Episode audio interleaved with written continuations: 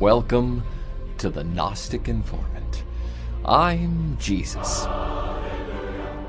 the Logos incarnate, and you are about to attain true gnosis.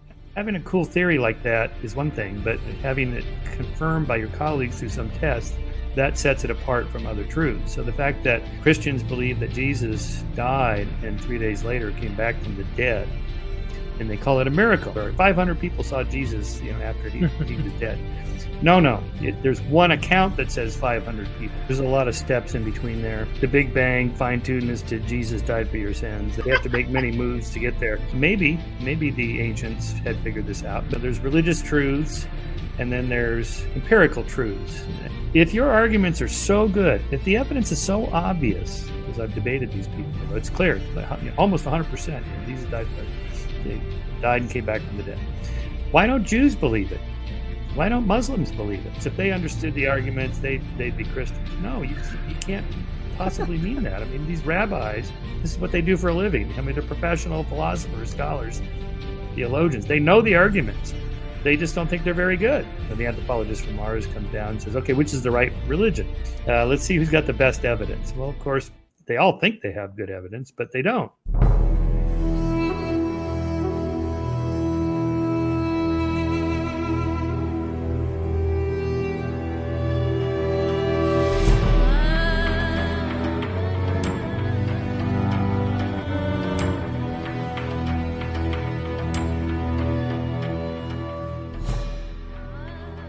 Welcome back to the Gnostic Informant, and you are about to attain true gnosis. And today, riding shotgun, co-hosting with me, is Derek Lambert, the Lambert of God, as you say, from Myth What's Vision. up, everybody? Thanks for inviting me, brother. Absolutely. And uh, our special guest is Dr. Michael Shermer, author of Giving the Devil His Due and from skeptic.com, also michaelshermer.com as well. And um, we're going to be talking about some things relating to skepticism and why we believe what we believe. Absolutely. Here is the website, michaelshermer.com. Go support him, and the angels will give you wings if you do so. and also, we have skeptic.com if you guys want to you know move up a few tiers in the uh, abyss if you will um, just helping out another skeptic and checking out the podcast will obviously give you secret passwords to move up out of the ranks of hell to get through those little gates that they have keeping you from getting out. They say you can't get out but we know that's absolute bs so be sure to go check him out and support what he does. Anyway. Oh should we be popping everybody on screen? Here we go. There we go. All right so I, we got a couple clips that we want to show dr shermer and get his thoughts on. And I thought we should start with the uh, the apes, the apes mourning over the death of the, another ape, or what it looks like. It might not be that, but it sort of looks like it. So, Derek, go ahead and pull that up. A research team working in Zambia has released never before seen video of a community of chimpanzees reacting to death in their group. A nine year old chimpanzee male has died in recent days. Photos and videos have emerged showing great apes, notably gorillas and chimpanzees, reacting to the deaths of members of their communities. Humans might interpret the reactions as mourning, but is it? The researchers would rather not presume that the chimps are mourning the death of another. I am reluctant to use that word. Um, my colleagues might have different opinions, um, but I think um, for the most part, we're reluctant to use the word because um, it doesn't seem to really give us any extra explanatory information. So, Dr. Shermer, first of all, I sorry I didn't get you give you time to speak. Welcome, uh, for welcome on the show, and thanks for coming. Oh, happy to be here. Yes, that was a great clip. Actually, I wrote a book about this. You know, Heavens on Earth, and I have a whole section on uh, animal mourning. I I do think it's okay. Like, here's a picture of of these elephants who are poking around uh, let me see if I can get that in the in the screen there for you.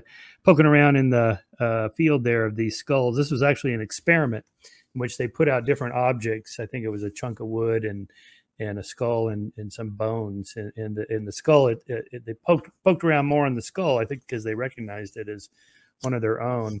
You know, there are examples of this of cetaceans like uh, whales and dolphins that seem to help uh, their fellow uh, group group mates in trouble, and um, you know, there's that whole book when elephants weep, and you know, it's it's a, it makes sense that mammals who are pair bonded and attached to one another in a social group would, of course, feel a, some sense of loss, if nothing else, perceptually. You know, somebody that's always around and then is not around anymore.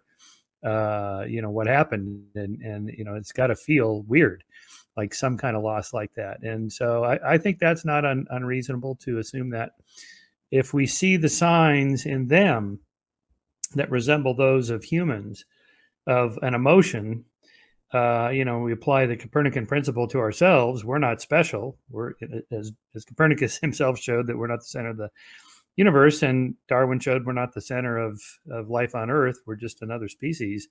Why would it be that our cognitive and emotional capacities are somehow qualitatively different from all other mammals? We're a mammal. So, and, and just in a broader sense, I apply it to solve the problem of other minds this philosophical problem of of what uh, how do I know that you two are sentient conscious beings and you're not just zombies walking around giving off cues that you're conscious and sentient and the lights are on when in fact you're just a zombie and and I'm the only one and the conversation is actually sentient well I think that would be pretty anthropocentric and again applying the Copernican principle to myself I'm not special so it looks like you guys are sentient and conscious and awake and, and the lights are on. And so it's reasonable to assume that. And then I would just extrapolate that circle out to include other mammals at the very least, primates for sure. But I would think uh, in, any kind of higher order mammals would, uh, you know, express the kind of emotion. So why not grief? It, it makes perfect sense uh, for that. Okay, so that's that's fascinating. But you mentioned especially primates, which brings me to the next thing I wanted to talk about is like people try to to differ, differentiate us from animals that we believe in God and have this like this inner uh, uh, weird uh, feeling of some divine realm that but but uh, I would make the case that there might be that in some animals maybe maybe primates um I was talking to Dr. Price about this and he was saying that there's studies in Africa of I can't remember exactly which ape it is, but there there were after a lightning strike, they would look up at the sky and do this. And we yeah. have that's that's not the same photo that I'm looking for, but that looks similar to it. yeah. Um, but uh, that might be a bit of a reach. That might be a bit of a reach. I think um, sure. what what what you're suggesting there, or Price is suggesting, I guess, is that um, you know gestures up to the sky suggest that maybe we have this uh you know kind of a god sense or instinct that there's something up there i think more likely it's something like what i call agenticity the tendency to infuse patterns with intentional agency mm-hmm. and, and and it calls this you know hyperactive uh, uh, agency um hyper agency detection that we see agency everywhere um and it's it's a more basic um, process than that. I mean, patternicity is uh, what I call, you know, the tendency to find meaningful patterns in random noise, and ag- agenticity, the tendency to infuse those patterns with intentional agents. So, if you think about what's the difference between a, um, uh, you, you hear a rustle in the grass, is it a dangerous predator or just the wind? So first, we make type one. We're more likely to make type one errors. That is, assume that the rustles in the grass are dangerous predators, and not the wind even if that's a t- even if that's an error, it's a false positive. You thought the rustle in the grass was a dangerous predator. Turns out it's just the wind. That's a low cost error to make.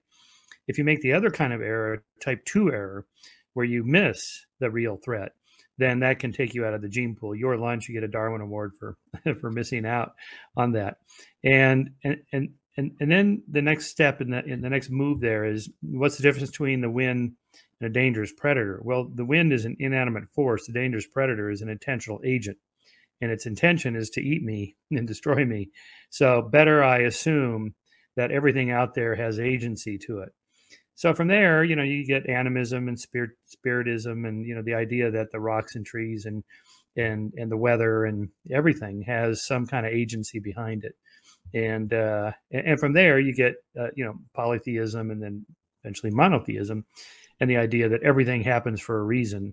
And that is what most you know modern monotheists believe. They think everything happens for a reason. Even even say buddhists who believe in some kind of fatalism you know everything happens for a reason as if there's some mystical force pushing things around in the cosmos to adjust for some cosmic justice uh, that that uh, you know is is all worked out in the end. Of course none of this is true but it, but it's you know it's the cognitive psychology behind it of why we would think like that. And so it's not that we have a god gene or a, a god module in the brain. It's a, it's a it's a larger concept of which culture then builds on it. I mean, monotheism is relatively new; it's only a few thousand years old, uh, maybe three to four thousand years old, say, uh, and and and it was pretty uncommon until you know just the last maybe thousand or two two thousand years. Uh, so, but but much older and broader is you know just is the idea that there's intentional agents of which gods are one, demons and angels and aliens and conspiracies and you know uh, social coalitions coalitional groups that could be dangerous to us are another form of agency detection that uh, we're more likely to make type 1 than type 2 errors. And that's one explanation to explain why people believe conspiracy theories because enough of them are true that it pays to be a little paranoid. You know mm-hmm. that maybe they are out to get me because sometimes they really are out to get me. So there's kind of a logic behind it. Dr shermer in the cloud thing that he's talking about and we we are going to play a clip for you here in a second actually to kind of give you this really interesting patternicity thing that uh, we're always seeking things that we relate to. This is why the gods look like objects on Earth. If it's India, you're going to see some animal mixed, or Egyptian, you're going to see animals mixed with humans and things like this. You even see it in the Bible. But the interesting thing is, is there was Dr. Robert Price actually was mentioning that he knew an anthropologist who was in the jungles, I think, in Africa. And I think it was a chimpanzee. But either way, lightning surrounded the sky.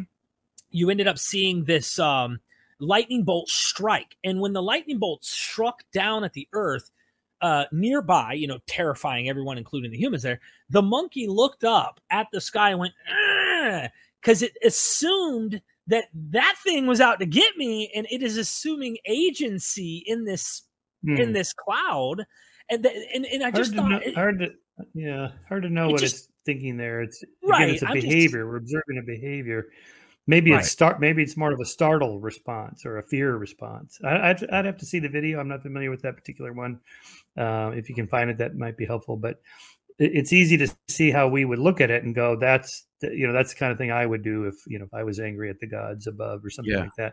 Hard to say if that's what they were really thinking. This is a problem, by the way, in in uh, in ethology and the study of animal behavior is imposing. You know, I've I've, I've made the, the, the case for why it's okay to anthropomorphize somewhat, but on the flip side, um, you know, there's there's research with language uh, use in primates, uh, particularly uh, chimps and gorillas, in, uh, uh, in which they they're taught sign language. So there's a subjective element of interpreting if the primate actually made a sign, uh, you know, one of the sign language sign, and strung them together in a certain sequence that looks or sounds like what would be a sentence we might make, and therefore infer that you know they have language like we do, they just don't have vocal cords. But that that research has been uh, challenged by scientists. They they think there's there's too much there's over interpretation mm. of of what the signs actually are or what the what the animal's actually doing. That it, it may not be stringing together signs into a coherent grammatical sentence at all. There may be a certain element of randomness to it, or just a simpler, you know, Skinnerian uh, uh, model in which you're they're reinforced for making certain gestures that get a reward. And therefore it's not language at all. It's just behavior responding to reinforcement like a pigeon would or a rat would who we would not impugn with language. So you think that the the looking for patterns everywhere is sort of uh, a result of evolution and it's sort of a, a way to it's sort of helpful in a way like you said it's survival tactics being passed down in the yeah gene. that's right yeah right Right. So, in, in, other words, what I'm trying to answer, the problem I'm trying to explain with this model is why people believe weird things. You know, the title of my first book, and the harder problem, why smart people believe weird things. And the answer is short. In short, well, the, the common answer you get is, well, they're you know, people are just dumb or ignorant, uneducated, superstitious, whatever, gullible. That doesn't really explain anything. In fact, right. I think it's more of a feature than a bug. It's not a problem. In our cognition, this is the way. That's the default mode is to assume more things are real than not, just in case, particularly if they, you know, pose a threat or could pose a threat. Therefore, uh, it, you know, you just you kind of fall into that that patternicity process, it, it, and there's kind of a logic to it, rather than it being a problem that uh, you know that that's something wrong with our cognition. There's nothing wrong with our cognition. That's that, that that's normal. So it takes science and critical thinking and rationality to kind of overcome the propensity to do that. Of course, that's what we've been doing for centuries philosophy and science, developing tools to get around our confirmation bias and hindsight bias and my side bias and, and right. uh, you know so forth. That that's you know that, that those are normal. Uh, the, what we do today in the modern world, you know, employing reason and rationality in the tools of science is unusual. So we're talking about patternicity, and I actually made a clip. I actually put together some videos that are supposedly real clouds. They they look convincing. I mean, but mm-hmm. let's let's be honest. Who knows? There could be some uh, video editing going on. But they, these are the ones that people say are real. I put them together and I, I added some dramatic music to make it more real and uh, just to show okay. what you're talking about. So go ahead and play that clip, Derek.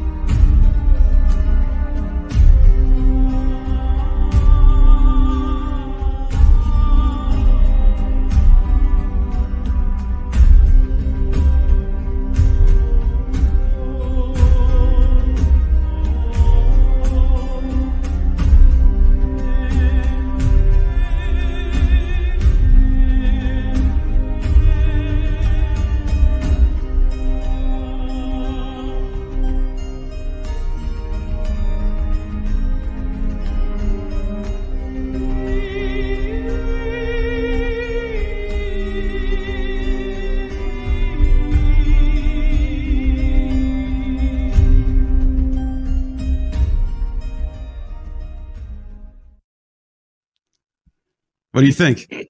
Are you convinced they're real now? I've seen some of those. I think a couple of those are photoshopped. Um, yeah, but I have a I have a whole slideshow of hundreds of those kinds of things. That classic patternicity, of course. Um, there's even a tweet, a Twitter account, Faces and Things. Yeah, I think it's called Faces and Things, and they post them every day. You know, there's just millions of them, literally. Of course, we're only so if we just do our two by two matrix, with four cells. You know, the the upper left cell here is, you know, uh, things that look like stuff that we recognize. Of course, we're we're leaving out the other three cells, which are the gazillion things that uh, random patterns in the uh, environment that don't look like anything, uh, or actual objects that we make or are human or whatever. Uh, in which there are no clouds that look like those. And then, of course, the fourth cell is just nothing. And uh, so we have to be careful about you know, this is kind of a signal detection problem. To, to what extent do uh, uh, does a apparently random pattern actually represent a real phenomenon, or is it just you know selective perception? And um, and once you conceive of it in that two by two matrix with four cells, it's obvious that you know we're just picking out the ones that we happen to recognize. You know, bat, bats or birds or whatever. Look, my dog looking around, he's not going to see the same thing we see. Uh, you know, so we recognize faces. Particularly, the reason that Twitter accounts call faces and things is because instead of hands and things, or legs and things, or torsos and things, um, we we you know, evolved the capacity to detect faces. There's even an area in the temporal lobe called the fusiform gyrus that's you know, allocated mainly for facial recognition. And we know that people with damage to this fusiform gyrus in the temporal lobe uh, have a difficulty seeing faces. Some some people are just face blind; they cannot see a face, uh, even their own face. They, will sit there in front of the mirror, and you know, Oliver Sacks writes about this. You know, they're looking themselves in the mirror. They don't see a face. They see like, oh, it's an apple with some slits, whatever. They don't. They literally don't see a face. Right. So, you know, we know this is programmed. You know, we have a capacity to see faces and things because faces are important to humans for social interactions. And we read uh, emotions in people's faces. We look for tells and cues and micro expressions to see if somebody's lying or how honest they are. And of course, we attach and bond to the faces of our parents when we're born. It's kind of an imprinting there. So faces are you, you, don't need much, just two dots and a little slit like that, and people go, "Oh, that's, that's a face." Again, I have hundreds of examples in my slideshow, and uh, and it, so it's quite common. So we're programmed to see those. So naturally, you know, you can run clips like that all day, and we do see them. Some of them are fascinating, you know, and uh, but of course that you know it's it's a human imposition on a random pattern. Um, now I do distinguish with patternicity. I actually technically define it as tendency to find meaningful patterns in both meaningless and meaningful noise because sometimes patterns are real and so that we we want to know and that's what science is all about. You know the the relationship between the increase in co2 gases and global warming it, you know that's a pattern. Is it real or is it not? Could be random you know it could be could be meaningful. Looks like it's real right. despite what the skeptics say but for a while people are going oh i don't know if this global warming thing is real. Well what they're saying is that you know the pattern you think you see is not a real pattern right? When i mentioned signal detection theory so i have a whole lecture on this in, in my course uh, in which you know i start off with um, uh, that russian um, that soviet officer petrov uh, who detected uh, the signal of incoming missiles uh, from the united states into the soviet union and he had to make a split decision. He had like one minute to make a decision. Do I report this as real missiles and therefore launch a retaliatory strike against the United States, or is it just a flock of birds, or you know some other random signal in the in the noise that that's not not the, not not a true signal? So he ultimately decided, well, there's only five blips on the screen. Seems unlikely that the United States was going to launch a first strike against the Soviet Union to dismantle and, uh, their entire nuclear arsenal. It wouldn't be with five little blips, five missiles. Got to be an anomaly of some kind. Turns out it wasn't birds; it was this other uh, cloud formation and, and, something to do with the wow. satellites or something like that. Uh, so that that's a signal detection. You know the the blurry blotch on a X-ray or a CT scan is that brain cancer? Do I you know is it breast cancer? What is that?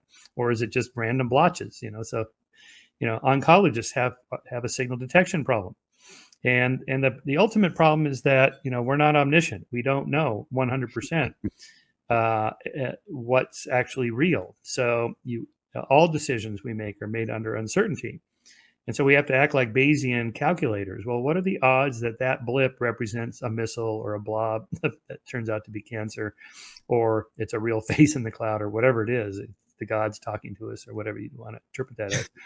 So it's it's all signal detection. You know, who should I marry? You know, I have all these people I'm dating, which is the right one.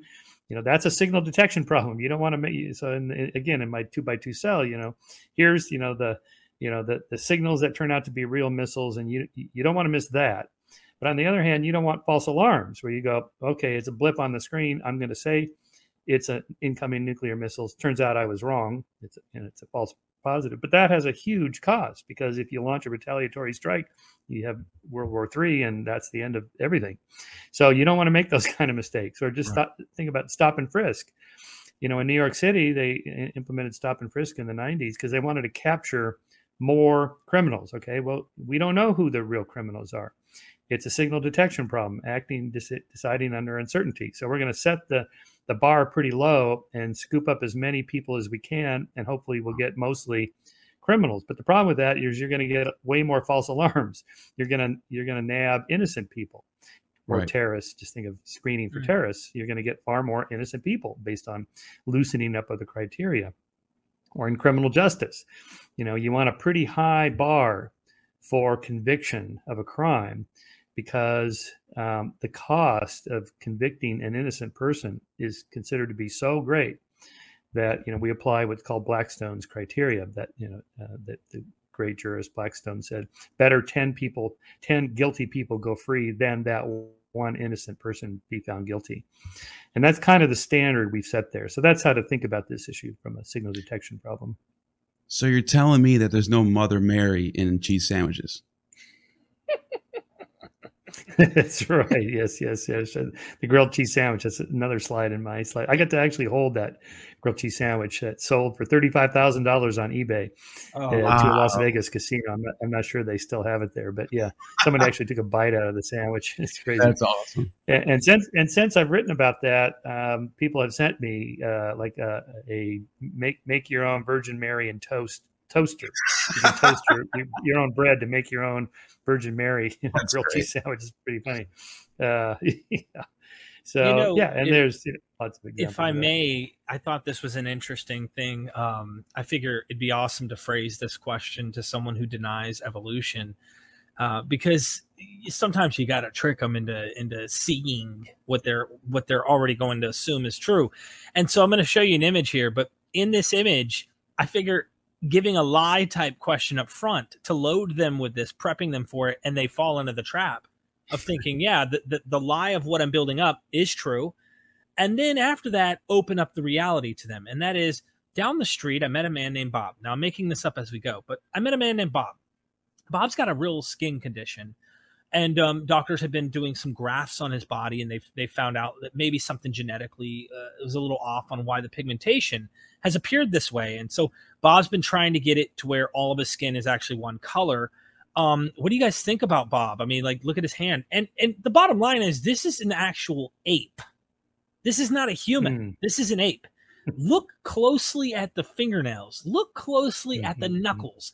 Look at your hand. And you tell me that that isn't something we you know we have in common. That's so human like so if you tell them that this is a mm-hmm. human bob who has a skin issue um, something's up with his skin and it's discolored you know and then open up to by the way this is actually not a homo sapien this is an ape what is the mm-hmm. fundamentalist going to say to that you know i knew all along uh, or you liar you lied to me it's you know i think it's fascinating your book, The Believing Brain, is really all over this stuff. But I just figured I'd show you that image. Did you want to comment on that? But, but, but but by the way, this is um, my only book with full frontal nudity on the cover.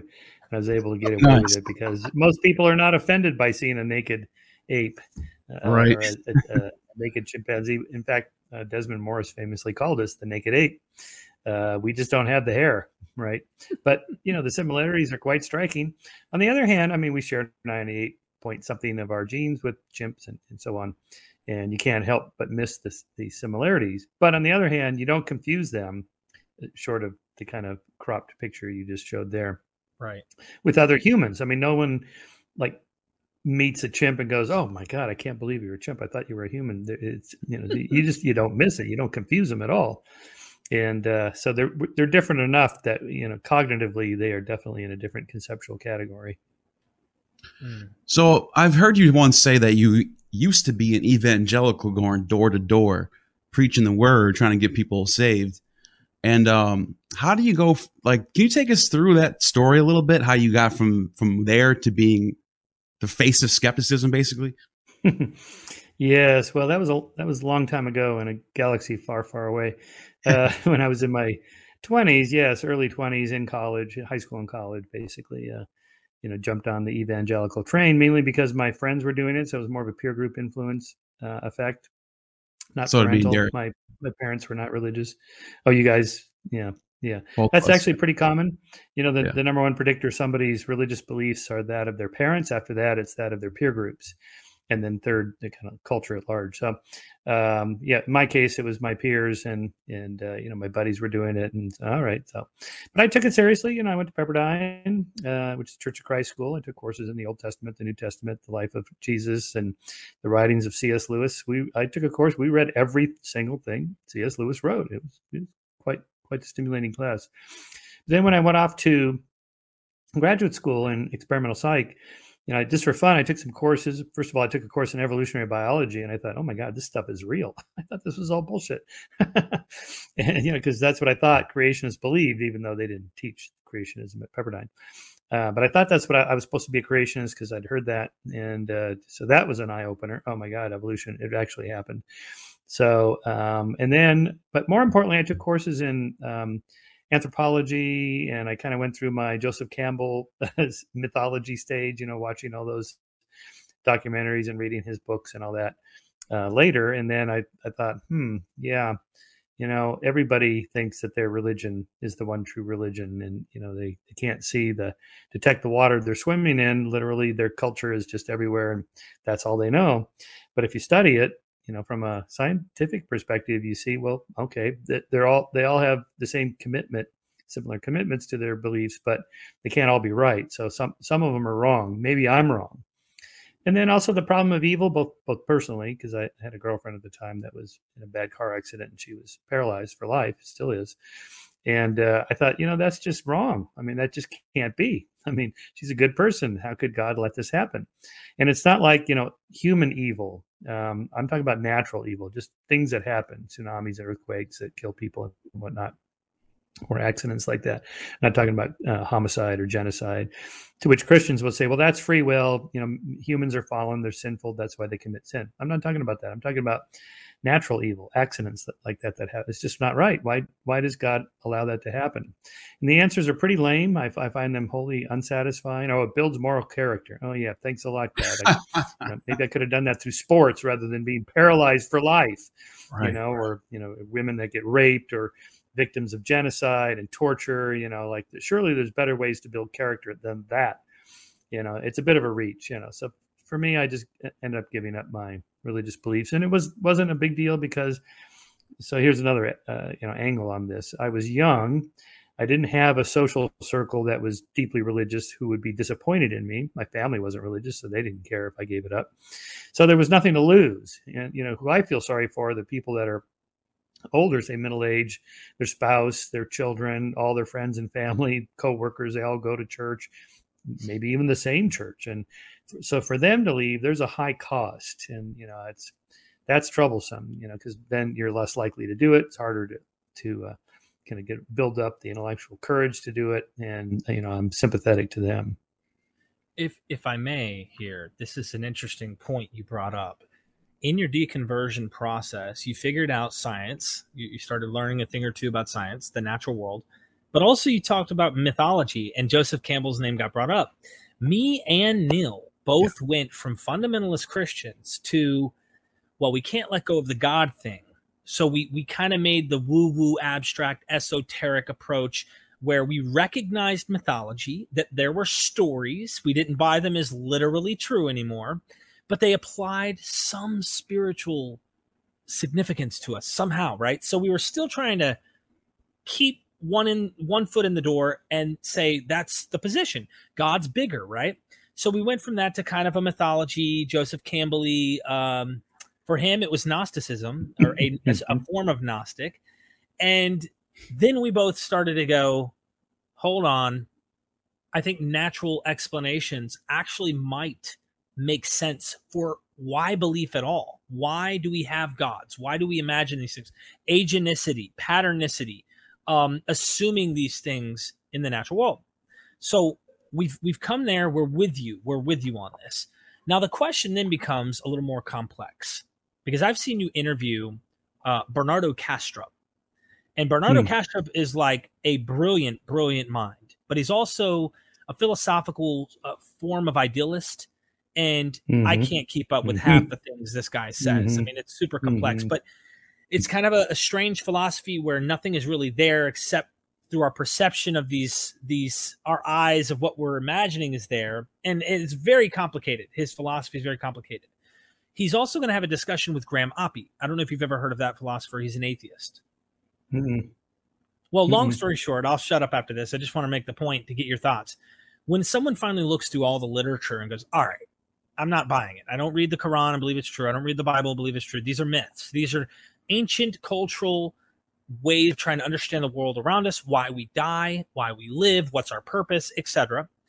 And we've kind of cut through all that. But you still have guys like Bernardo Kastrup who are saying, well, we're not Christians. I don't believe in this particular philosophy as if these stories are literally true. However, there has to be a mind above that what is your mm-hmm. personal mm-hmm. uh, response to that kind of thing? Like we've cut through all the woo woo, but we still think theism in some shape or form makes mm-hmm. better sense than that. Basically, the, the deist argument, in a sense. Which, by yeah. the way, yeah. which by the real quick, just want to jump in real quick. you know, I noticed that fundamentalists will use deist arguments like, we, we, you don't know what happened before the Big Bang, so therefore Bible's true. And they jump, they, they take that huge leap from they'll, they'll they'll hide behind deist arguments that you can't necessarily disprove more than you can prove, and then jump from that to therefore Bible's true. Right. Yeah, there's a lot of steps in between there um, to get from the big the Big Bang fine tunedness to Jesus died for your sins. They they, they have many they have to make many moves to get there. Right. uh, and there's enough moves there that to me it, it just it tells that it's culturally determined because the other team can make the same moves and end up in Judaism or Islam or Buddhism or whatever. Okay, the higher mind idea could be true. I mean, it's possible if you push back far enough. You know, why should the laws of nature be as they are? Uh, mm-hmm. Well, one answer is the multiverse. There's multiple universes, and they have different laws of nature. And the ones that have laws of nature that give rise to atoms and molecules and people that ask questions about why we're here, uh, you know, end up with with what we have, and the others don't. And so we're, you know, it's like somebody had to win the lottery. Whoever wins the lottery feels like they're special. That's us. Right. So this argument, the multiverse argument, is uh, is a good one. It's reasonable. I'm told by mathematicians, cosmologists, that it's not a, a ad hoc, hand waving uh, move to deal with theism at all. It's a derivative of the theory and the mathematics, which you know I don't do, so I don't know for sure. But uh, but what's the alternatives? Okay, maybe there is a mind, but now it gets a little confusing because you you have a, a, range of people like, like like the philosopher you just mentioned, and others who are like pantheists or more like um, no, what's the term? What's the term where every, everything is oh, oh, oh a pan um, what's, what's the term? Oh, yeah, so, panentheism or something. It's like a yeah, pan, panentheism uh, in any case, where you know er- everything is mind. And like my friend Deepak Chopra, you know, he he actually makes another move. He's a mind monist. He's not a dualist. He's actually a, a monist in which mind is everything, not matter. I'm a material monist. He's a mind monist. Basically. So, and, and they and they use certain language like Tillich, the, the, the theologian, that until he defined God as the you know the ground of all being. There is nothing underneath that, and so Deepak kind of uses that language. Consciousness is the ground of all being. There's nothing underneath it. You can't drill down, like you drill down into atoms and then into you know the nucleus and then into the the the quarks, and at, at some point you just end up with these. Um, these energy fields and and that's the ground of all being well no no. These guys say no consciousness is is is below that. And then that's the ground of all being and there's nothing underneath that. And it's consciousness that gives rise to those fields of energy which give rise to quarks which give rise to atoms molecules and us. So they they kind of reverse the directionality. Hmm. So the problem is, well, how do you test that? At some point, it's just kind of an interesting metaphysical story that people tell, is there some way to test it? And that that's much harder. And so you end up with these kind of um, epistemological walls that we hit. So what what is the ultimate explanation? Well, first of all, do we need one? I mean, uh, to what extent does it matter in your life? Okay, if it matters, then okay, go ahead and think about it. Most people they don't care. Right. Uh, you know, so it's sort of a kind of pragmatic truth, and and it, and it doesn't make any difference to their lives. You know, do we have free will or not? Well, on on one level, we act as if we do, or else why would you bother to even get out of bed? What's the point of this whole debate of free will and determinism?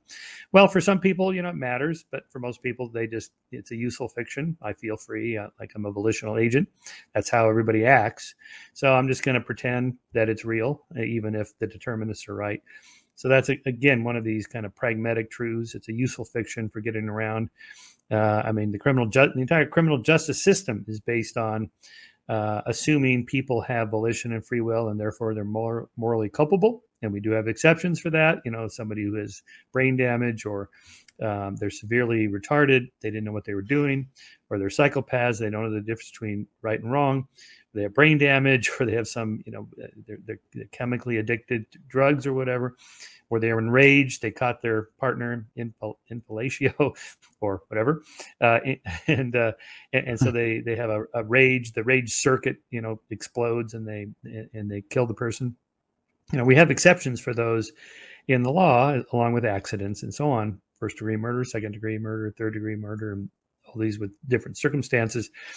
but uh, you know, but you know, so some philosopher could say, no, no, no, that's all bullshit. It's all determined. It's it it it, it began with the Big Bang, and it was all determined that you would have me on your show today. That was determined 14 billion years ago. Okay, you know, on, on, the one hand, you know, come on, who cares?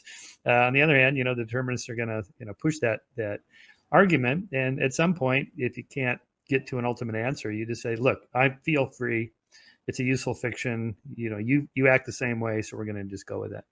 so i think that's kind of what these big mind type arguments you know what's behind all of it the laws of, why is there something rather than nothing?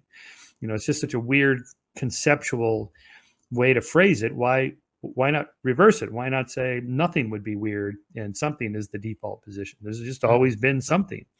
Even if it's not our universe it could be like virtual particles or quantum fields or something were already in existence. It always have been. Right. And they give birth to universes like ours. And, you know, so there might be big bangs popping in and out of uh, universes in and out of existence all the time. We're just only aware of this one. And at some point, we're just doing science fiction. We're just talking and, and kind of right. speculating metaphysics if we don't do the cosmological math behind it. And uh, so I, I find these conversations really interesting, but ultimately kind of fruitless because, you know, what are you going to do with it? Uh, unless, you know, if you're debating a theist who says, no, no, I think God, th- th- there is mind and it's God. Okay, then then we're back to where we started this part of the conversation. Which one?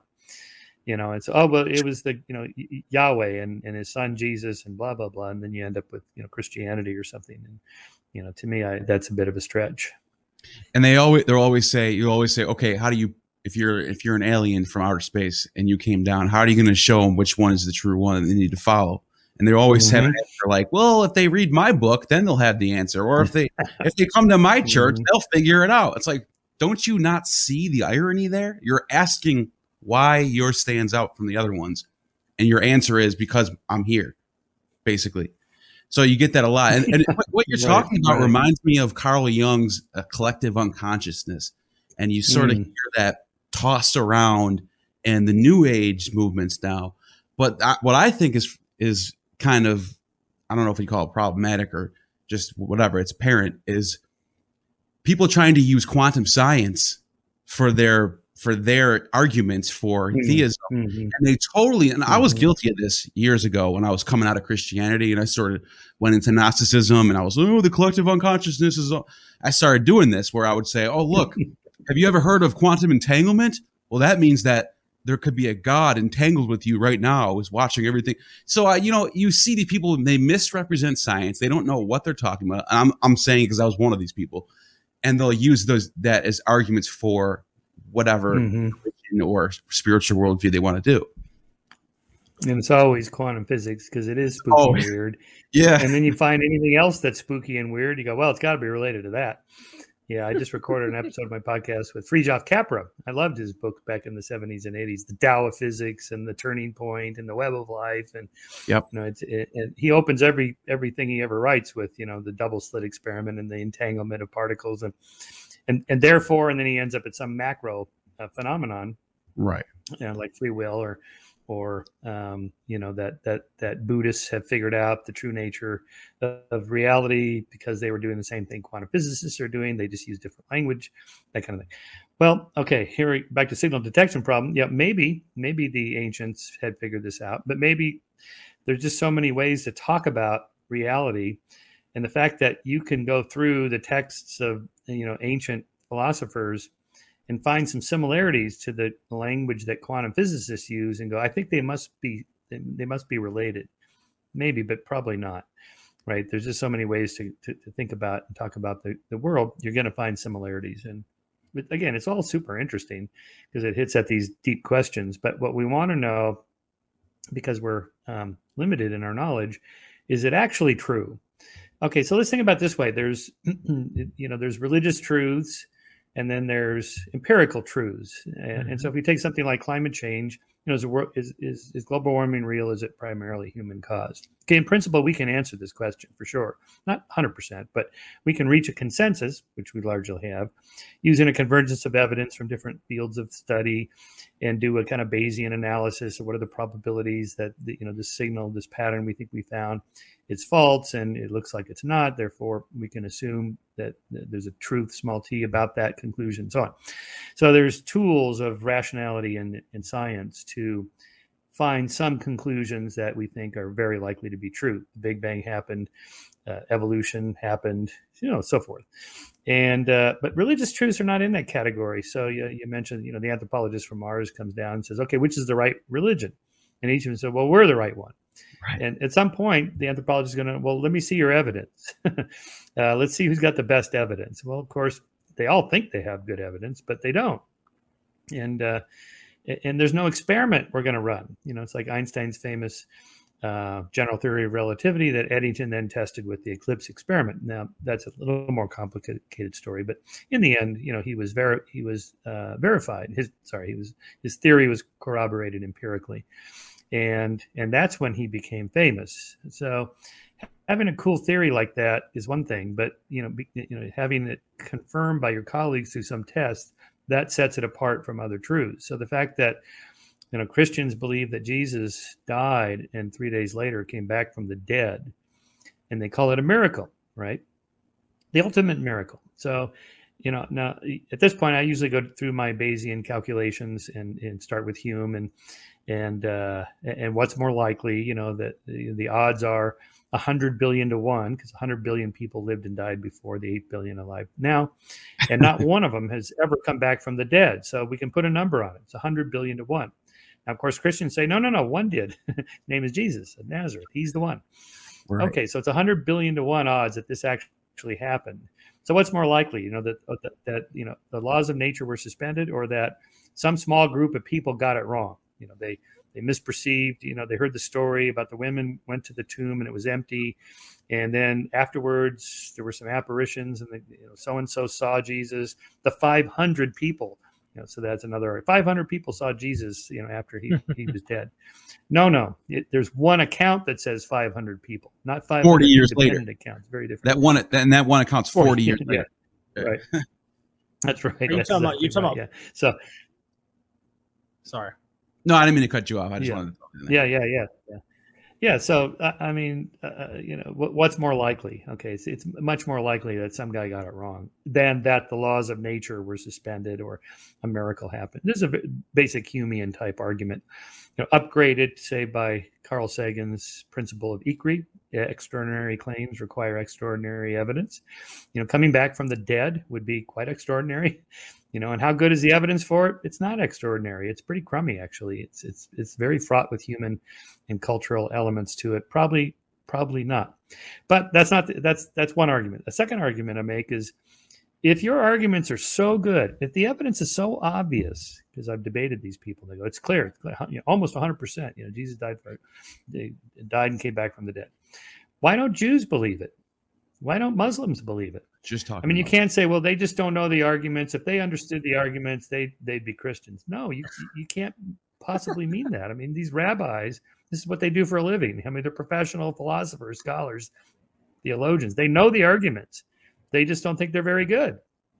Right. So, and and the, the Jewish example is quite striking because they believe the same God, right? Yahweh. They, they believe the same Messiah book, concept.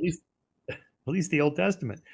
So if your arguments for Jesus' resurrection were so good, then these Jewish rabbis who are quite capable of understanding your arguments, they should go, "Oh yeah, yeah, okay, you're right," and then they so, become Christian. And not even to add to what you just said, I was just talking about this with somebody else. Um, they're first of all, their Jews invented the Messiah concept. They're the ones that were waiting for this Messiah. Second of all, according to the narrative in the New Testament, it says that they saw literal zombies come out of the graves when Jesus died. It says in the book of Matthew that the sky turned black and gr- bodies came out of the graves and were walking the streets of Jerusalem. So you're telling me that the Jews that living in it, the Pharisees and Sadducees, saw this while they're waiting for a Messiah and then said, "Yeah, nah, I'm gonna we're gonna cover this up now."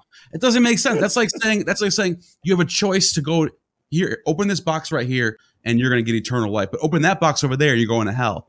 You're going to pick the one that. What? There's no way somebody's picking the one Mhm. that doesn't make any sense. And um, Mhm. another thing I wanted to touch on was um, is so the goalpost, right? It keeps getting moved. We, we learn more and more stuff as we learn more about science. So if and it makes me wonder if the people who wrote the Bible knew what we knew today, would they write the same stuff? I'd say no, because first of all, they didn't know that there was a million galaxies out there with different planets and stars. They thought the center of the universe was the Earth. So they're going to write about this. The, the I mean, th- this is stuff that like as we go along, the goalpost gets changed more and more, and uh, we go like that would have changed everything. Just that alone would have changed the entire game. Knowing that we're not in the center of Mhm. everything, we're actually on the outer Mhm. ring of the of the Milky Way, in the middle of nowhere. Mhm. So it's like, so the more we learn, you would think that it would it would be like easier to fall off of these beliefs, but the goalpost just keeps getting shifted more and more, and they just said, well, you know, just that's what it is now. We're just going to fill in the. bl- They just keep filling in the blanks. So it's not about what we know; it's about what we don't know, and that's what they attack. What happened before the Big Bang? Oh, you don't know? Well, therefore God, and that's what it is. Mhm. What- that's the argument. Yeah, that's the God of the gaps argument. It comes up a lot. So I, I rewrote Genesis in the coda to my book Why Darwin Matters uh, in the language of modern science. In the beginning, specifically on October 23rd, 4004 BC at noon, out of the quantum foam fluctuation, God created the Big Bang, followed by cosmological inflation and an expanding universe. And darkness was upon the face of the deep. So he created quarks, and therefrom he created hydrogen atoms, and thence he commanded the hydrogen atoms to fuse and become helium atoms, and in the process to release energy in the form of light. And the light maker he called the sun, and the process he called fusion. And he saw the light was good because now he could see what he was doing. So he created Earth, and the evening and the morning were the first day. Shall I continue? Yeah, go ahead. Yeah. And God said, Let there be lots of fusion light makers in the sky. Some of these fusion light makers he grouped into collections he called galaxies, and these appear to be millions and even billions of light years from Earth, which would mean that they were created before the first creation in 4004 BC. This was confusing, so God created tired light.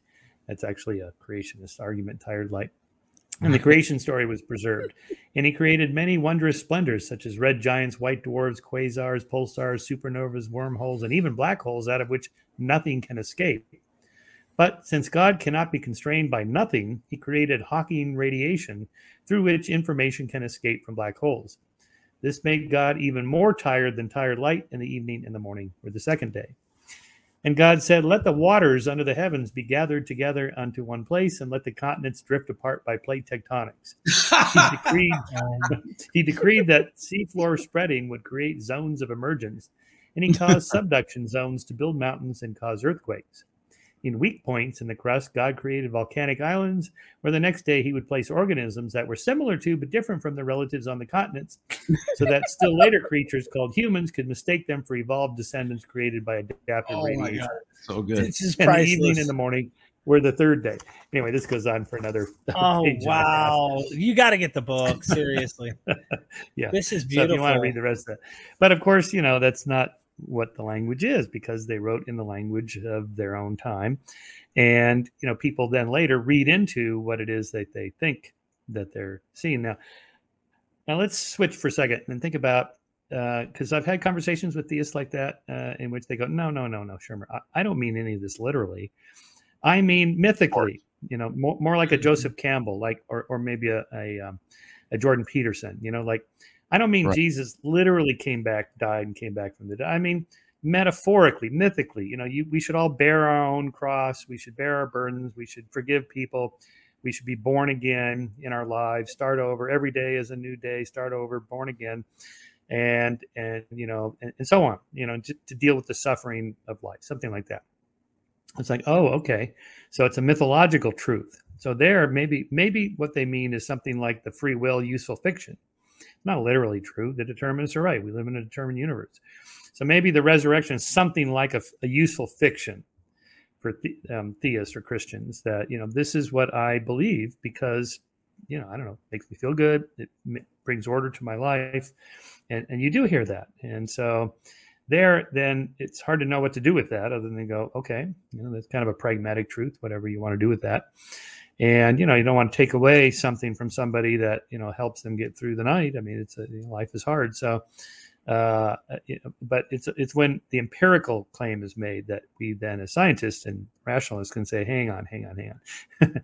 if you mean literally, empirically, then we have a problem on our hands because uh, we right. have the evidence. But if you just mean this mythically, I mean, in, in a way, it'd be like saying, "What, you know, where did it, was Harry Potter real?" Uh, it's like, what are you talking about? It's a novel, you know, or the Brothers Karamazov, or you know, just pick any novel, or the Lord of the Rings, you know, the trilogy. How is it that the first volume it, it prophesizes what appears in the third volume? It's like it's a book. it's like exactly. wow. You know, uh, but but but but but but it would not be appropriate to say it's all bullshit because somebody made it up therefore there's no value in it. Of course there's value in in novels.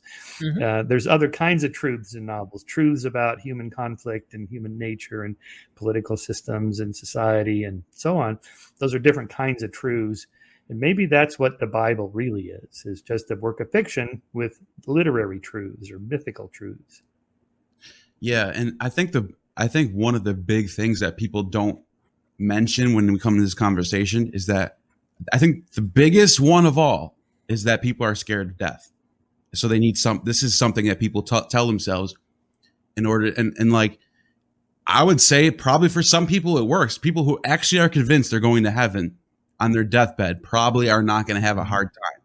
So, and that's like a, I don't know if it's like a Platonic, the, you know, the cave allegory, like the, the mm-hmm. noble lie, basically. Plato talked about the noble lie. Maybe that was the the entire uh, purpose for this whole thing to begin with. Who knows? The problem is, is mm-hmm. if that were the case, that has been lost to its own followers. So technically, right. the noble lie has become the sole truth, and everyone is duped by the noble lie. They don't recognize it as a noble lie, they recognize it as objective truth. And now that we're living in an age where objective truth is going to help us survive as a species, we need to be able to distinguish between woo woo and objective truth. And this gets down to the problems. So I have fun with you, Neil, and of course, having people like him come on and hang out with us. But Dr. Shermer, I don't know if you knew this. I just want to throw this your way to get your thoughts. There's a book being, well, it's already published now, and it's just not in America yet, by a woman named Francesca Stavrakopoulou. Mm-hmm. And she's a Hebrew Old Testament uh, professor. And it's called God and Anatomy. Now, she's Hebrew Old Testament mm. scholar, right? Or She's Hebrew Bible. Too. We're talking about a boss when it comes to knowing this stuff. Yeah. The entire book is about how Yahweh, the Hebrew God, has a body. And the whole point is mm. a physical body.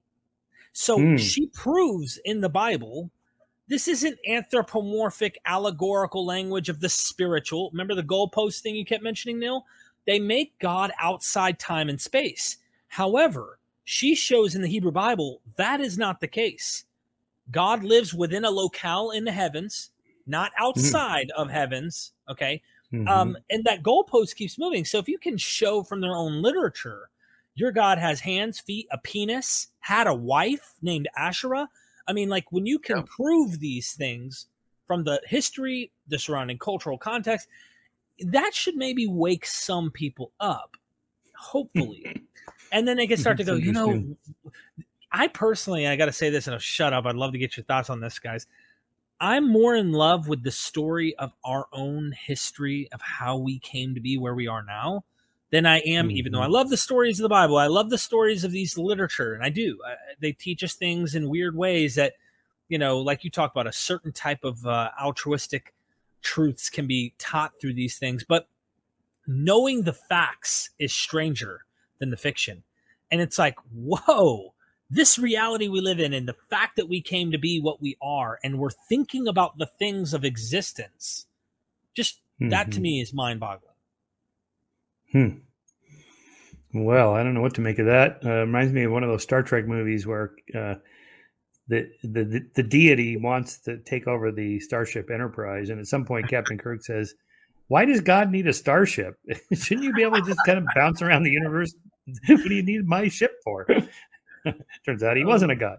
So, you know, the moment right. you put a you know God into a physical being, there's then there's limitations. Does the physical being um, age, you know, and, and and become decrepit? Does it forget? You know, all the the limitations of, of human bodies. So I, am pretty sure no the, theologian is going to accept that premise. Um, Theologians, yeah, because though. it, yeah, yeah, yeah, because we're talking yeah, about well, scholars yeah, so the, critical. The fact, but the fact that somebody could even write a book like that and say it's based in the Old Testament or whatever she says yeah. uh, shows you how, how, how, broad a reading can be done based on, on this book. Right. Well, um, I mean, you okay. you and I have well, all heard. See. We don't have to get into theology, but we've all heard God does not change His mind, or God is the same yesterday, today, and forever.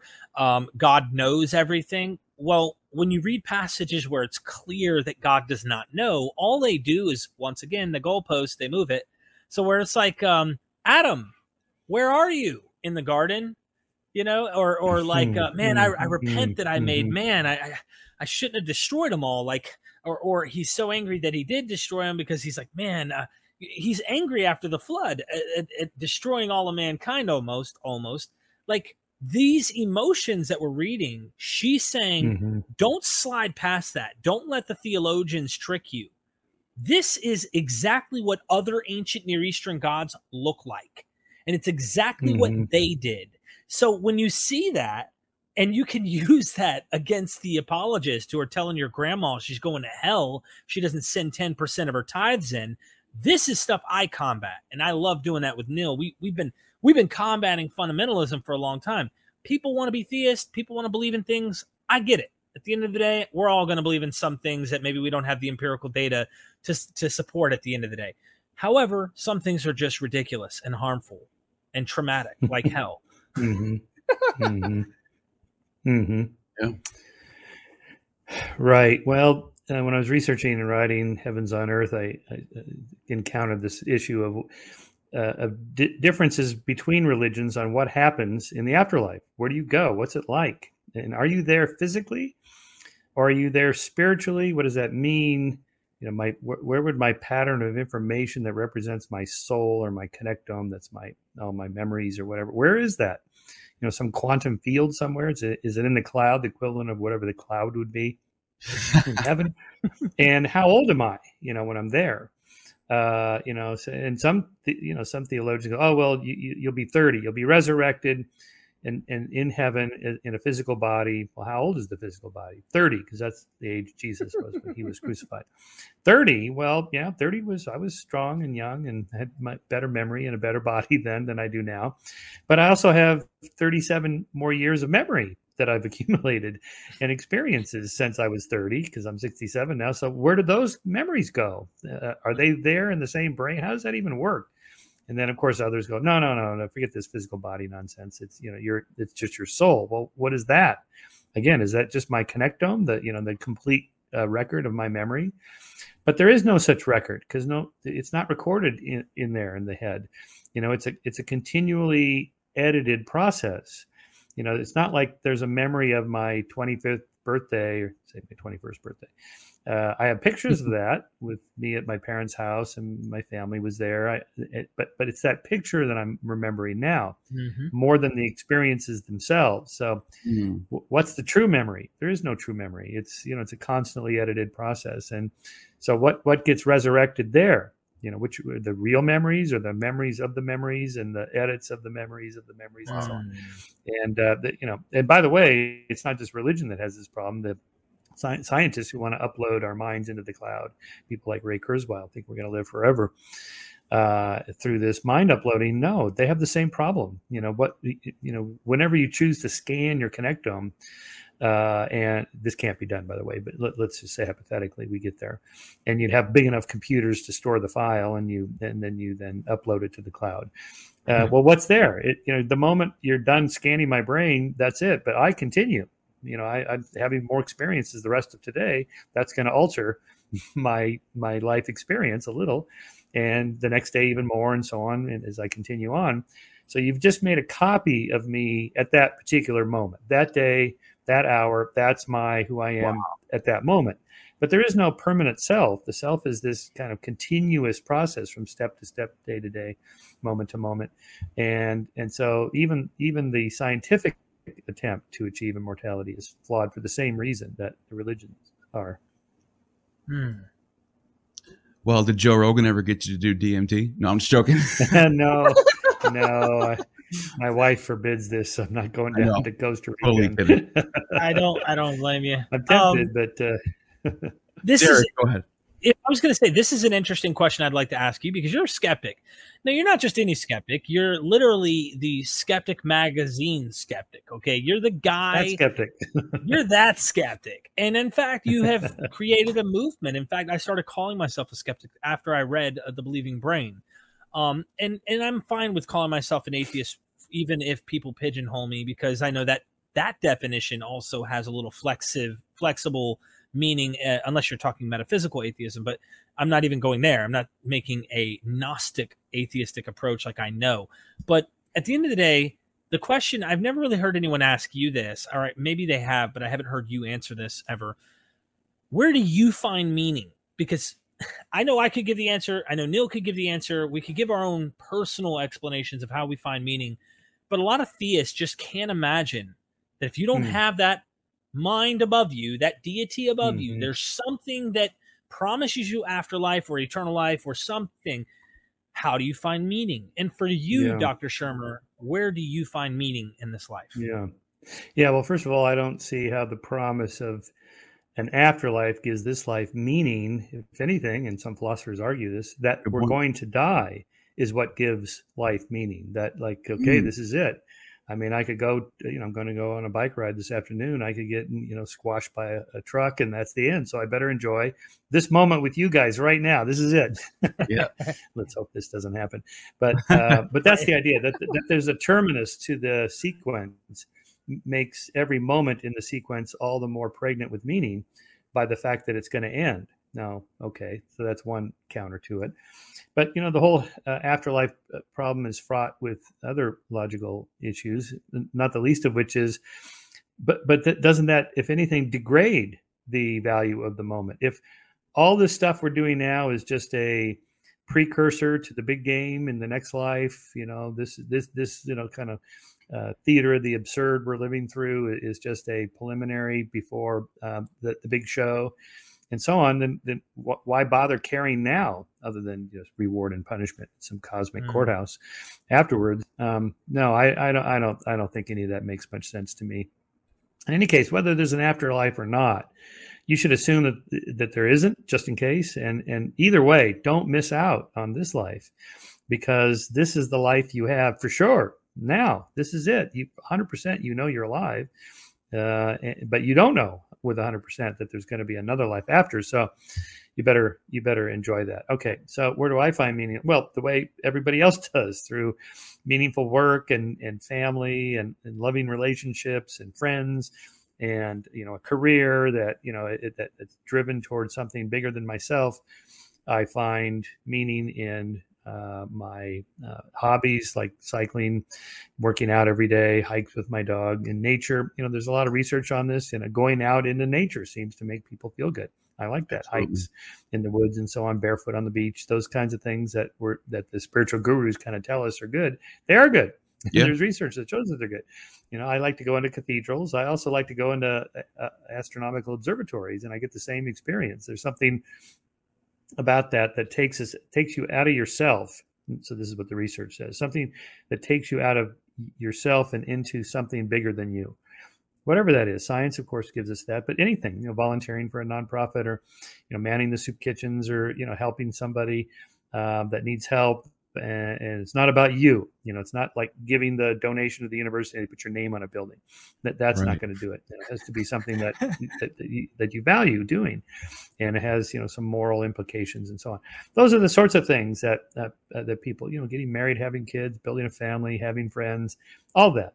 Uh, uh, you know, people say that's what makes life worth living, and that's different than happiness. So doing point. things that make you happy at the moment is short term. And of course, that's all good. It's fun to you know go out to dinner with friends and and, and have a good time, and, but that then it's over. then you know what happens next? Okay, maybe something bad happens, and then you're not happy. But uh, meaningful activities are long term. That that is, they have a longer time horizon, both forward and back. So, you know, nostalgia of looking back on my life, thinking, well, this is what I've done. And then looking forward, given that I've done this, I want to do that. And, you know, and, and much of what I do is not fun. It doesn't make me happy moment to moment, but it makes me feel more purposeful and meaningful. Like my life has more meaning that I'm doing this uncomfortable thing, whatever that is. And working out is, you know, hard. I try, when I work out, I try to do it hard and it's not fun, but I feel better afterwards. Or, you know, care uh, example I give caretaking for my my parents, you know, driving schlepping my dad around to doctors and medical centers and all this stuff. It wasn't fun at all. It was exhausting. It was depressing. You know, it was just sad and so on. But I feel like I'm a better person for it. And of course, yeah. He, you know, I love my dad, and so he appreciated that. And I would want somebody to do that for me, and on and on. You know that. So um, you know, much of what we do that psychologists that study this tell us we don't do it because it makes us happy. We do it because it makes us fulfilled as purposeful, meaningful people. Yeah, mm. and I'm I'm thinking about what you're saying about like like for example on a clear night, I love when I look up at the stars and I see everything I get this like feeling like how lucky am I just to be alive and mm-hmm. to, you whatever process the Big Bang, whatever happened, that the result is that me being here, uh, being you know conscious of being able to d- do things and, and, experience life, and then I hear people like Michael Krauss or um, um, Dr. Krauss talk about um, how the beginning of the universe was the size of an atom and then it hmm. expanded to what it is now. That right there is like way more powerful than any mm-hmm. religion can. Mm-hmm. Just thinking about that. So, mm-hmm. so and, and and so I want to switch it up a little bit and go into the topic of morality. You hear all the time. Mm-hmm. You hear uh, Christians and Muslims say, "Well, you know, where does morality come from? Them? It has to come from God. It has to." They always that's it's like their big argument. And it's like, okay, well, let's take a look at this for a second let's look at law codes. So you got the Or, Ur-Nammu law code, and you got the the Hammurabi's law code, and then you got the Bible's law code, and then you see how it's progressively getting. It goes from trial by death, where people get cast into the water if they do something wrong, getting their hands cut off for stealing. And then mm-hmm. all of a sudden you get to the New Testament and it's like, well, love your neighbor, this, that, and the third. And then you see how our morality progresses over time which makes someone like me say, look, our morality comes from experience. We experience things over time as as a collective society and decide, okay, that's not good. We shouldn't just sack other cities because when it happened to us, that sucked. We didn't like that, so we shouldn't do it to other people. So that's what that's why I think morality comes from life experience, not some outside realm. I want to hear what you think about that. Yeah, well, I would say it comes from a, not an outside of Earth realm, but an outside of you and I personally or our culture from evolution. That is, evolution gives us a human nature that includes a moral sense of right and wrong that has to do with social relationships. We're not isolated creatures living in caves by ourselves. We have to interact with other rational beings whose own self interest is primary for them. So I, I can't appeal to you to treat me nice just because I'm me and you're not. I have to appeal to you to say, well, you should treat me nice because I'm going to treat you nice. So, you know, here, and, well, why should I do that? Because I would want you to treat me nice. So, therefore, I should treat you nice. You flip it, and that's the golden rule. Most religions and cultures have discovered this independently because we are that's who we are by nature. So I call it discovery. It's not an invention, not some cultural quirky to human culture. It's not relative. You know, these are true moral values that are in our nature. And so the moment I uh, recognize that you too are a moral agent, and if I want you to take me seriously, I need to uh, practice the principle of interchangeable perspectives. I need to put myself in your shoes and think, well, how would I feel if I did this to him? Now, that's not perfect because oftentimes people have different preferences. So maybe I wouldn't mind you doing X to me, but you would. You would. So of course we have to adjust for that, and I call that the ask first principle. If you're not sure, ask first before you do it. Okay, it's pretty simple. And in any case, there's there, so there's kind of a game theory logic behind it that I developed in the moral arc. I have a long chapter on, you know, how this is all in our nature and and and what you can derive from that, which is a lot actually. And the progress we've been making over the centuries is, is basically to expand the moral sphere to include more people. As honorary family members, friends, and members of our tribe, our tribe is beginning larger. In essence, I would be nice to my fellow family members because they're genetic relations. I'd be nice to my fellow group members because I know them and we're going to interact together for life. And therefore, it pays me to be nice to them. I want them to be nice to me, but I can't pretend, I can't fake being a nice person. Because if I'm just a psychopath and I'm just manipulating people to get my way, but I don't actually believe it, I don't really have true friends, I don't really love people, I'm, I'm just faking, they'll know that because in time the tells are, are, are clear. You know, and this is why psychopaths and so on, they can get away with it for a while you know the cheating spouse the lying the lying spouse or whatever they can get away with it for a while but eventually get caught and so we have cheating detection modules or networks in our brain that are, you know, we're we're sensitive to that as a problem, so we look for it. So true morality is that I actually want to be nice to you. I actually feel good about it. Like this is the right thing to do. I feel right about it. You appreciate it and you reward me for that. And that's true morality. That's as good as it gets. You know, you don't need an outside source to say, "Good job, Michael. You get a little present. You get an M and M in heaven." Uh, to me, that's a shallow way of thinking about it. So, yeah. and from there, you can build entire uh, moral systems, which of course are complex. I mean, there's no right answer to the abortion issue or immigration issue or these more complex social political issues because uh, of conflicting interests that people have and conflicting moral values in the details, like conflicting rights the rights of the mother to choose to do what she wants with her body and her baby, and the rights of the fetus to live. Right? There, so there's no right answer to that. It's like what depends on what you know the culture has decided, and you know this is in the news now, uh, or you know the trans rights. You know that don't trans have a right to, to their own. Uh, you know bodies and choices and and their own sports divisions and and if they identify as a man identifies as a woman shouldn't she be able to compete in women's divisions well yes, except unless it's conflicting with women's rights to compete against somebody who is physically in their same category.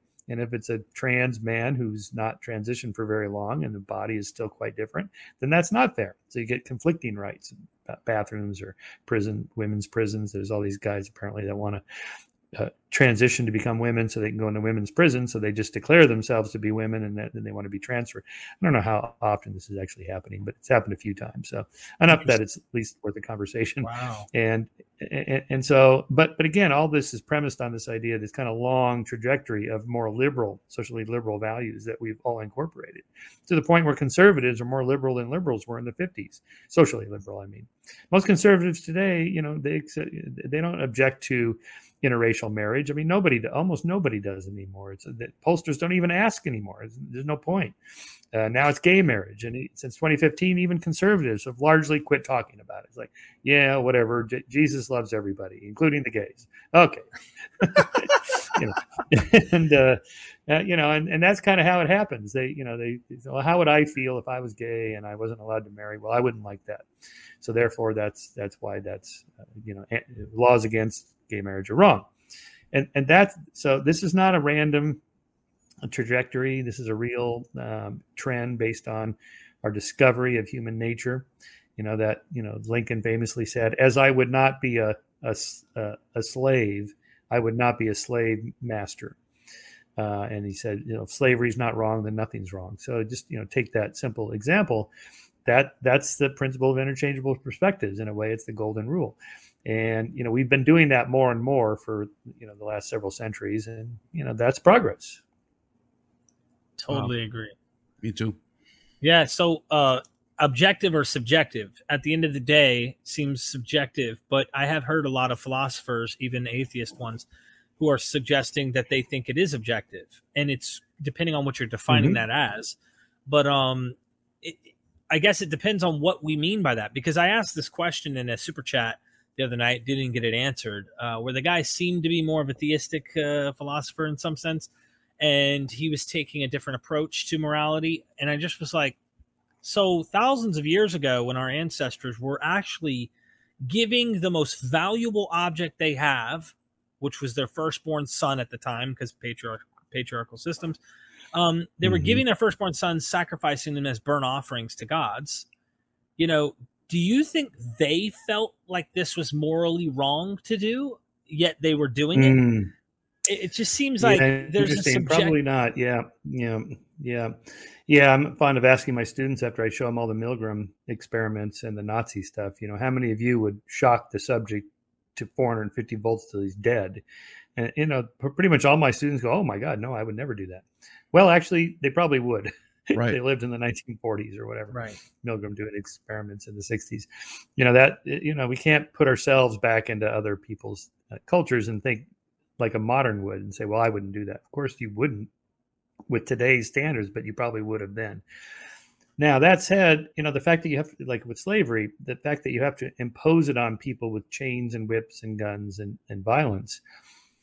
It, it does seem to be a sign to me that they must have known that these people don't want to be enslaved. they got to know because why else would you have to lock them up and beat them, right? So, Right. um, you know, it, it's but the you know I have a whole section in in the moral arc on you know Christian rationalizations for slavery in the 18th and 19th centuries through sermons. There's uh, research on this.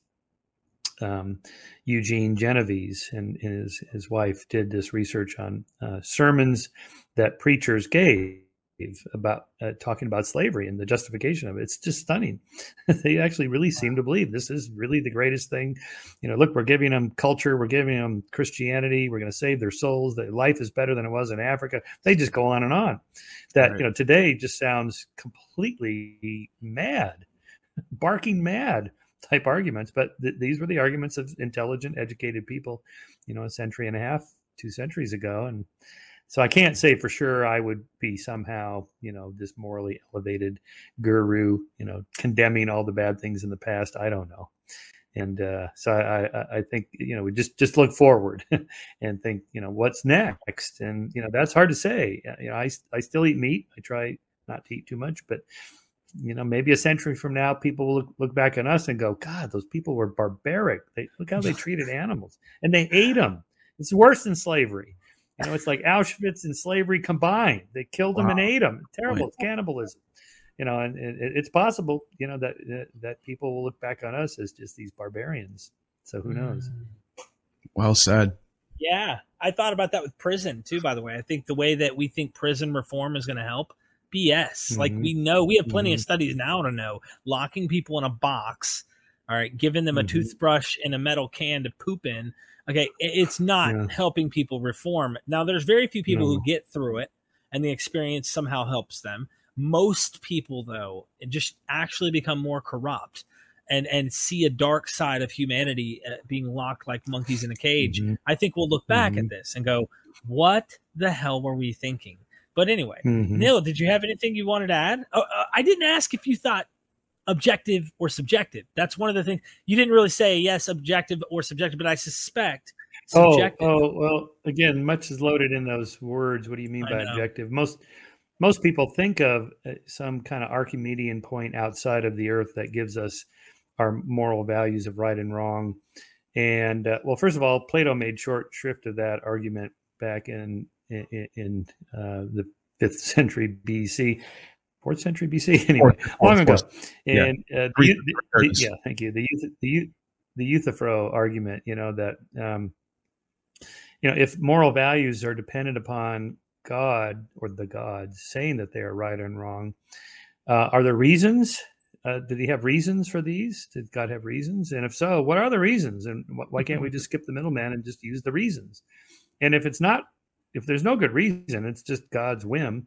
Well, what if God whimsically says to kill and, and, and, pillage and rape and destroy the people and genocide, which he did in the Old Testament quite frequently?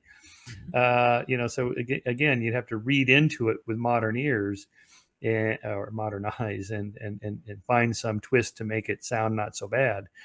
Um, but but anyway, none of that holds up. It doesn't. Uh, in any case, isn't it a higher moral value to just say you should be good for goodness sake? Full stop. You know, you just take it from there. How would you feel, and so on, rather than saying, "Well, you know, I'm getting it from this holy book." Well, but there's more than one holy book, so which is which is the right one? And and most of them, since they're old, you know, have moral values that we would find, well, pretty repulsive. Really, I mean, Mm. it just I mean, you really have to spin doctor a lot to, to make it sound not so so drastic. Okay, Dr. Shermer, I've got one for you. You made a quote in your book, The Believing Brain, which I've read multiple times. It's one of the most, like, it's one of the go tos. I, I ask people to really go check it out. And one of the statements, I've got to pull it up here. Um, you say humans are no less superstitious than animals. And that's a big one, right? Because mm-hmm. a lot of humans, we like to think we know better than animals. But you're in your chapter on patternicity, you're pointing mm. out that they've done these experiments and they've shown that humans fall in the same pattern trap as animals. And can you take us into that example where they set these humans? I can't remember the experiment, but they're pretty much like turning knobs and and hitting buttons and yeah, stuff, and they yeah. they think they're actually getting something out of it because they're it's uh I can't remember what it is in the brain, but there's something there they think they're going to reward well, themselves. That, that, that's right. Well, you, you show those those faces in the clouds earlier. It's something like that, just random noise. It could be just blips in, in your earphones, or it could be blips on a screen, or patterns on the screen, or a sequence of numbers. I've even seen done with a magic eight ball, where you rotate the ball, and and people are pretty, but you don't show them that you're using the magic eight ball. You just give the sequence of of answers or numbers or whatever. And people are quite certain there's a pattern there, even though there's no pattern and uh, so it's all it, it's very difficult to not see patterns. In fact the studies on on randomness and our psychological perception of randomness we have a really hard time understanding what randomness looks like. And and and the, and the reason is is because randomness has patterns to it. There are clusters again you, just lots of examples. You throw a handful of pennies up on, in the air and they land on the ground they're not going to be perfectly evenly distributed. There's going to be clusters. There's going to be constellations of patterns like the, the stars in the sky. Those are random. That's what randomness looks like. It looks clustered into meaningful patterns. Of course that's all in our our mind steve gould wrote a nice essay on this on the glowworms in australia.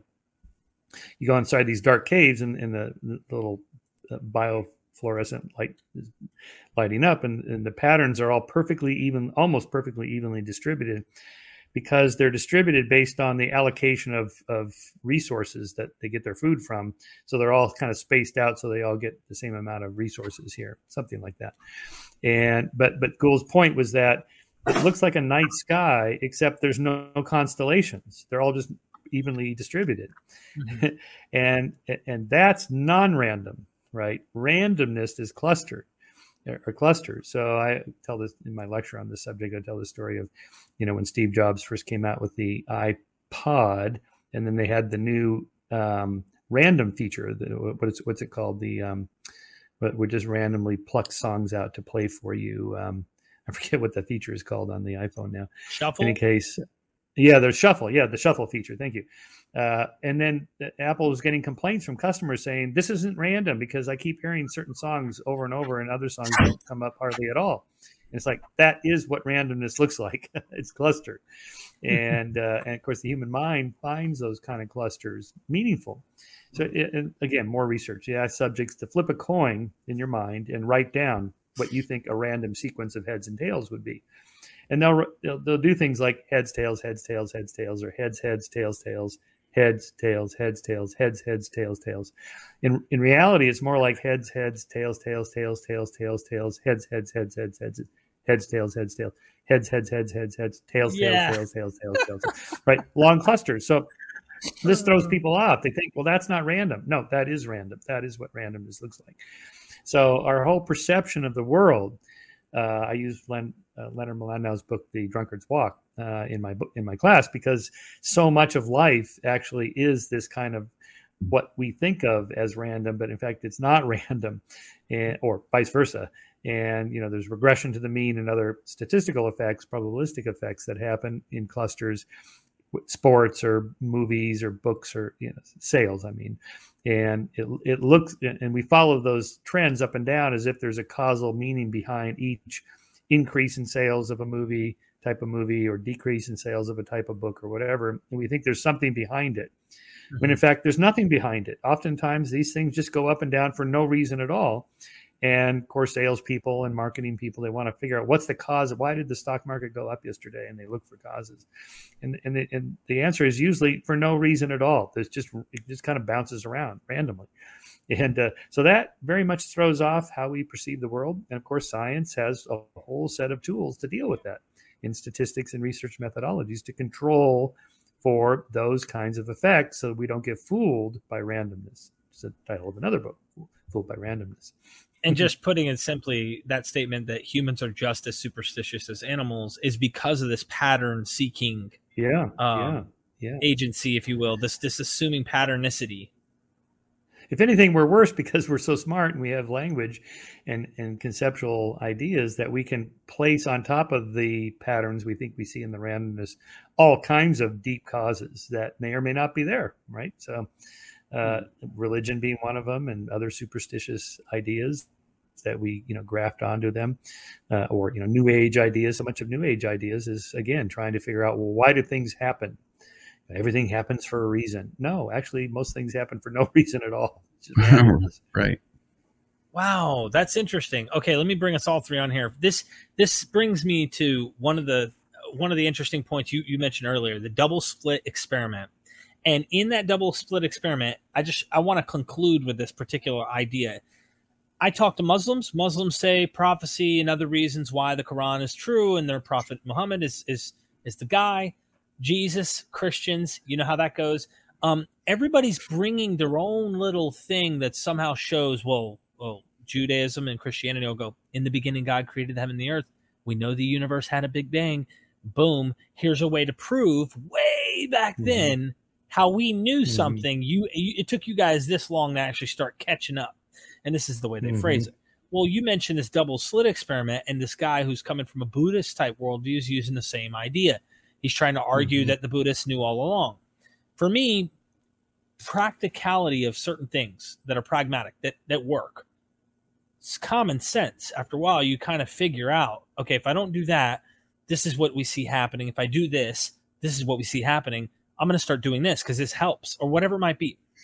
The point I'm getting to is is how like when you're talking to these people on your own podcast that are bringing these arguments of oh look at this look at this double slit we already knew this a long time ago look at look at the big bang we already knew this a long time ago from judaism like what do you particularly do you ever take jabs and go look i just don't or are you too polite to your guests and you're like well i'm gonna just let these people mm-hmm. kind of say this at the end of the day whatever i say ultimately isn't going to change their beliefs I mean, as we know, beliefs aren't really decisions we just make. They're not just simple choices. There's a lot of mm-hmm. reasoning behind why people believe in things. Emotion too.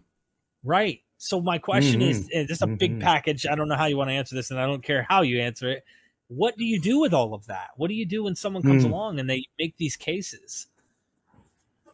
Right another way to phrase it would be, you know, what do you do at Thanksgiving dinner coming up here when, you know, crazy Uncle Harry says, you know, QAnon is real and Biden stole the election and Trump's really the president and blah, blah, you know, like, Okay, well, you can just keep your mouth shut. That's one answer. But you know, if you want to say something, you can challenge it. But it has to be done in a, in a way that's you know polite and respectful, or else you're not going to make any headway. Probably right. not going to change anybody's mind. Uh, you know, that's usually not my goal in a conversation with people to change their mind right on the spot, because that almost never happens. People quietly change their mind later when you know they don't save face and they don't have to give up anything uh, on the spot. And you know, that's usually how it happens. So you plant a seed of doubt, maybe or just think about this and just you know ask probing questions. How do you know that's true? Or where'd you hear that? Or yeah that's super interesting uh, but but i'm not sure uh, that, that I, I, believe it. What you know g- give me your best arguments or what would it take to change your mind? You know or or you know is there any uh, contrary evidence? Are you thinking of any examples that don't fit the theory? You know that kind of thing. Just just ask just ask just asking questions as they call it. But in this case it's it's it's a strategy kind of a socratic method of of um, just probing somebody's epistemology. How do you know that that's true, and what would it take mm. to change your mind? But you should do that in a way that's respectful. You know, look people in the eye, nod. You know, actually listen to what they are saying, steel man their argument, try to repeat to them what you think they just said. Oftentimes you didn't get it right, or they hear it and they think, "Oh, that doesn't sound so good. Let me try to rephrase that."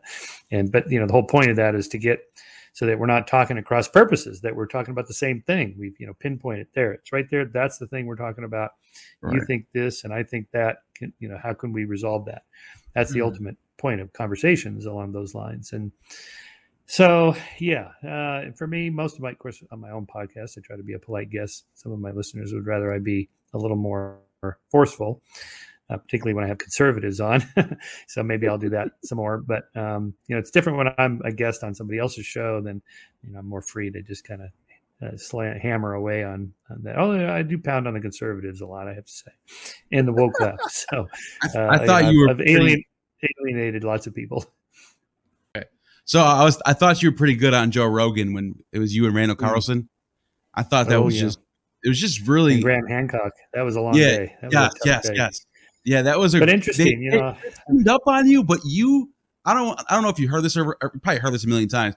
You handled it amazingly. Like you were just, just doing good, man. Like that, that's actually how I mm. discovered you from actually watching that. That was oh I, my! That was my introduction. That was my introduction to Michael Shermer. Was that podcast? That's I now now I remember that. I was a big fan, and don't get me wrong, I'd, I'd love to talk to Randall Carlson myself just to hear some of his thoughts. But I guess to be polite, where do you categorize where do you categorize him and, and, and Hancock? I mean, do you put them in the kind of um Graham Hancock? In, yes, I, I, I yeah, alternative. Well, Graham himself calls himself an alternative archaeologist. He knows what he's doing is out of the mainstream, right. and I think in a way he kind of likes that. He's you know kind of poking the hornet's nest, challenging the mainstream. That's okay. That, right. There's a role for that. Uh, for outsiders to challenge the authorities, that that's okay. That's good you know, because a lot of times they get it wrong. Even you know, a, a, community of people can be all wrong in the wrong direction. You mm. know, there is certain gateway gatekeepers there. That that that is true with peer review and journals and publication of books and allocation of funds for research. That's true in all fields. So it's good to have someone like him. And I like Graham. He's a good guy. He's a smart guy. He's a great writer. Actually, I've listened to several of his books on audio. He reads them, and of course, that British accent yeah. is yep. so charming yeah. for Americans. It elevates the quality of the argument much better when it's done with a British accent. And uh, but ultimately, I think they're wrong because of uh, they're because of certain principles, they're uh, they're kind of doing what we call anomaly hunting. You know, if the mainstream theory can't explain this little thing over here, therefore the mainstream theory has a problem.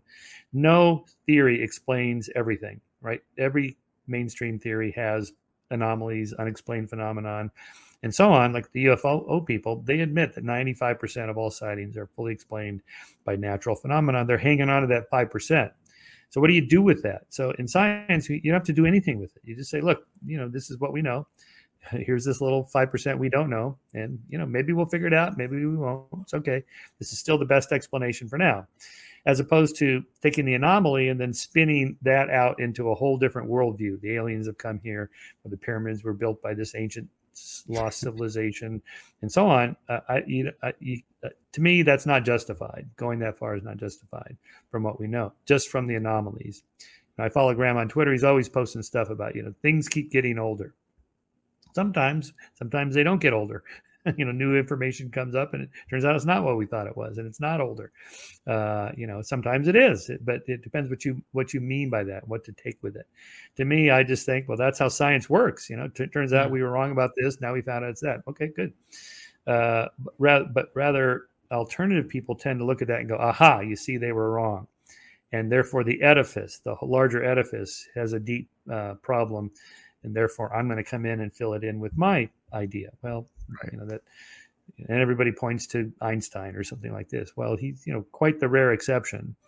And but I also point out that Einstein published all his works in you know mainstream peer-reviewed German physics journals.